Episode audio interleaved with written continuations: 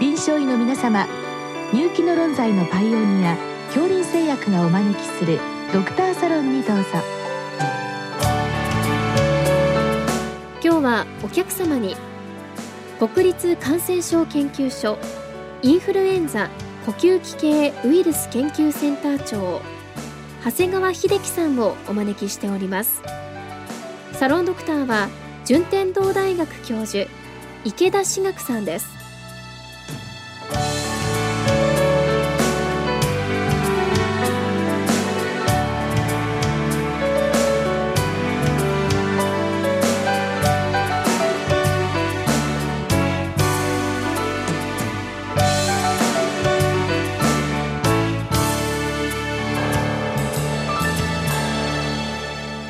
この収録は2023年1月23日に行っております。で長谷川先生よろしくお願いいたします。よろしくお願いいたします。で今日のご質問なんですけれどもちょっと読ませていただきますけど、はい、1回もワクチン接種をしていない新型コロナウイルス感染症の方の S 抗体を PCR 陽性4週間後に測定したところ0.4未満ということでした血清が残っていたので N 抗体を測定すると7.09で陽性。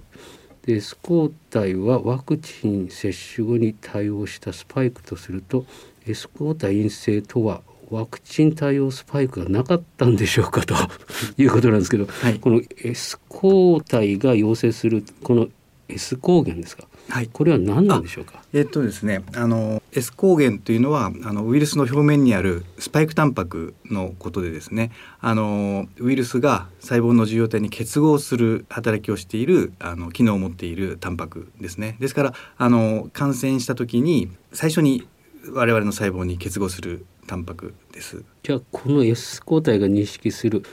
スパイクタンパクがなければ感染できないということですね。あ、そういうことになりますね。はい。じゃあこれはその感染は明らかということなので、まあ、これ必ずあの S 抗原を持ってたわけですよね。はい、そうですね。あのまあ、感染を起こす最初の部分になりますので、あのワクチンの成分としても使われているのがその S 抗原で S タンパクになりますね。で、この方の場合には感染されているので、その感染したウイルスがあのスパイクタンパクを持ってたというのは確かだと思います。はい。でもう一つ私感じるのは時期的なことはどうなんでしょうね。あの PCR 陽性とで、まあ、この時点で感染が、はい、あの成立して4週間後に測定したっていうところなんですけど、はい、一般的にあのウイルス感染から、えー、10日以降、まあ、2週間以降から検出できるレベルのウイルスに対する抗体っていうのはできてきますのでその4週間後っていうのは、えー、本来であればあの抗体が上がっている時期になります。あじゃあ時期的に見ても S 抗体は陽性でなければいけないわけですよね。はい、そういうことになりますね。で、はい、なんでこんなことが起こってるんでしょうか。えっと、まず第一にはですね、その抗体のその誘導の程度っていうのは、あの人の場合にはその個人差が非常にあるっていうのがまず第一点あると思います。ですから、えー、高い抗体価が感染後に誘導される人もいれば低い方もいます。でもこの方の場合あの陰性ということなんですけどもあの実はあの現在国内で、えー、広く使われているその S 抗体のあの検出する方法なんですけれども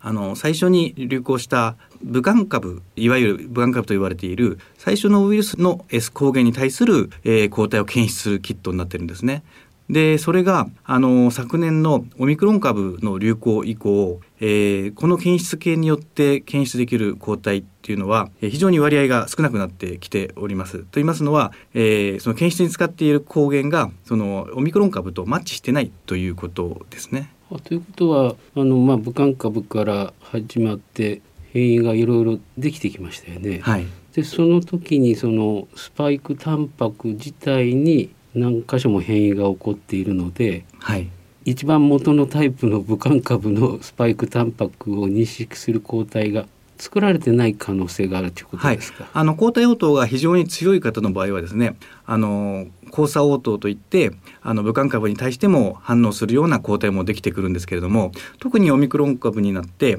えー、オミクロン株に感染した方があの武漢株に対する抗体っていうのは非常にあのワクチン接種してない場合ですね。あのワクチンはもともと武漢株で作られておりますのでワクチン接種歴がある方はあのオミクロン株に感染しても武漢株に対する S タンパクが上がってくるっていう傾向があるんですけれども全くその未接種の場合に今までその武漢株に暴露されてないような状態でえー、オミクロン株に感染した場合にオミクロン株に対する抗体は上がるんでしょうけれどもそれがきちっと今の検出系では検出できてないということになりますね。あじゃあこのご質問のこの症例はもう一回もワクチン接種してないということは武漢株のスパイクタンパクも打ってないということなんですね。あそういうことですね。ですから初めてそのオミクロン株に、えー、感染してであのまあ以前あの感染研で行った調査でもですねそのワクチン未接種者の方の場合、えー、武漢株に対する S 抗体が検出された割合というのは大体4割ぐらいになってます。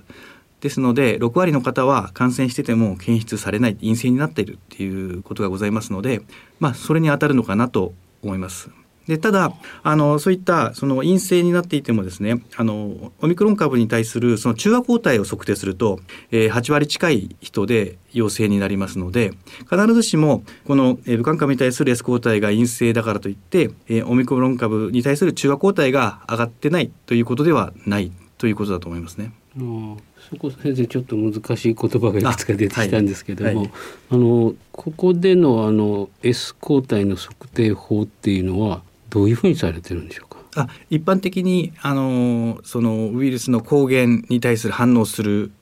その抗体を、えーまあ、抗原を用意してそれに反応する抗体を検出するんですけれどもですからその、えー、抗原の方がその感染したウイルスと異なるものであると検出できないことになってしまいますね。あの、えー、要は抗原に結合したものを判定するっていうことです。なるほど。スパイクタンパク用意しておいて、それにつく抗体があるかを見るわけですね。はいはい、で一方その中和抗体っていうのはどのように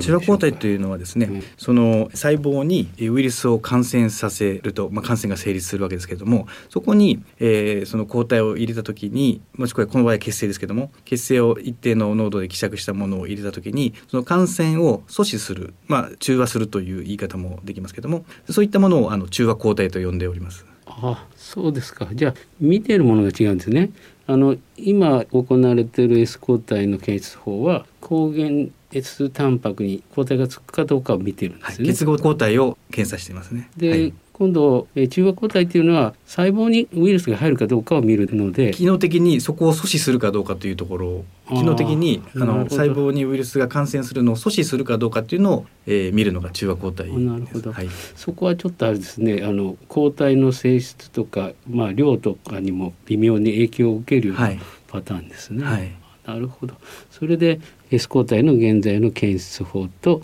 まあ、あの機能的な方ですね。あの中和抗体の方は少し違ってくるというのは理解できました、ありがとうございます。であのこの流れから見ますとやはりあのオミクロン株が今中心ですので、はい、オミクロン株に対するその抗体の検査ですね、はい、こういうのは今開発されてるんでしょうかああの実験室では可能なんですけれどもそれを一般の体外診断薬として、えー、使えるようになるかっていうとそこはあのそれぞれの診断薬を作っているその企業によりますのであの、まあ、そういったものは今のところできてないっていうのが現状ですね、うん、ですから感染したかどうかというのを調べるには S タンパクに対する抗体を調べるよりも、えー、N タンパクに対する抗体を調べる方が、まあ、感度は高いと思います。で逆にこの N タンパクが反応する N 抗原っていうんですか、はい、これは何なんでしょうか？あこれはウイルスのあのヌクレアプロテインの略の N になりますけれども、えーまあ、ウイルスが増殖するときに使う機能的なタンパクになります。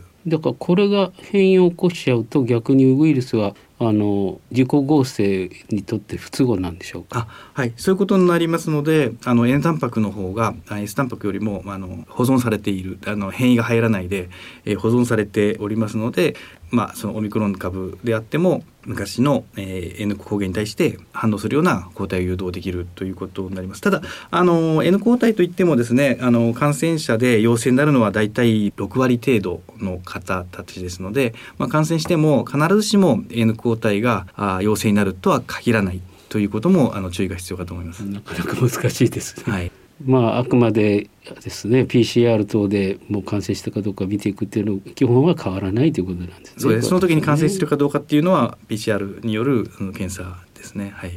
でやっぱりあの皆さん感じてられると思うんですけども何かこの新型コロナウイルス SARS-CoV-2 にあのすごく変異が入りやすいんじゃないかって皆さん考えられてるんですけど、はい。はい、あの例えばインフルエンザなんかでもこんな状態になってるんでしょうか？はい。あのウイルス特に RNA ウイルスっていうのはあの非常に変異が入りやすくてあのウイルス増殖するたんびに、まあ、比較的頻繁にこの変異は入っていくものでインフルエンザウイルスもですねあの同様にあの変異はかなり入っていて毎年毎年流行してくるウイルスっていうのは新しいウイルスに変わってきています。でもインフルエンザの場合はなんかそんな例えばオミクロンとかですね、はい、そんな名前つかないんですけど。そうですね。あのインフルエンザの場合にはある一定のその抗原性あのまあ、遺伝的にはですねクレードっていうグループでこうあの判断していてあの1個変異が入ったからといって新しい名前がつくっていう頻度ではその名前が変わっておりませんのでそのグループ名は、まあ、年々新しくはなって分かれてはきていますけれども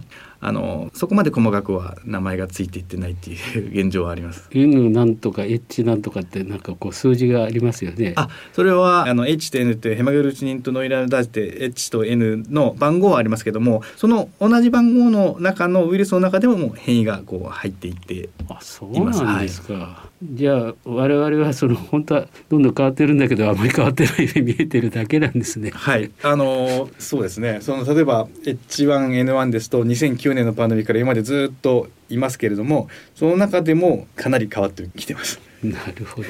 でもやっぱあれですかね世界的にこの新型コロナウイルスをもうどんどんどんどん全ゲノムですか調べてるんで、はい、こういうふうに分かってるだけで。そうですね。あのまあ環境がですねあの調べられてしまうといいますかその全ゲノムを短時間でこう調べられますのでそういったことで新しい変異が見つかるとまあ、そこで新しい名前がついてくると。で、まあ、そこでその大きくあの性質が変わることを検出するのがあの重要だと思いますのであの、まあ、病原性が変わるとかですねその抗体から変異して逃げやすくなるワクチンが効かなくなるとかそういったのは重要だと思いますけれどもあんまり細かく細かく分けてしまっても、えー、ちょっとあの、まあ、難しくなるだけかなという気はいたします。ね。なんか一般の方々のなんか恐怖を煽る一方で、はい、何か本当に医学的に意味があるのかなっていう印象も受けてそうですねどうもありがとうございました、はい、ありがとうございました。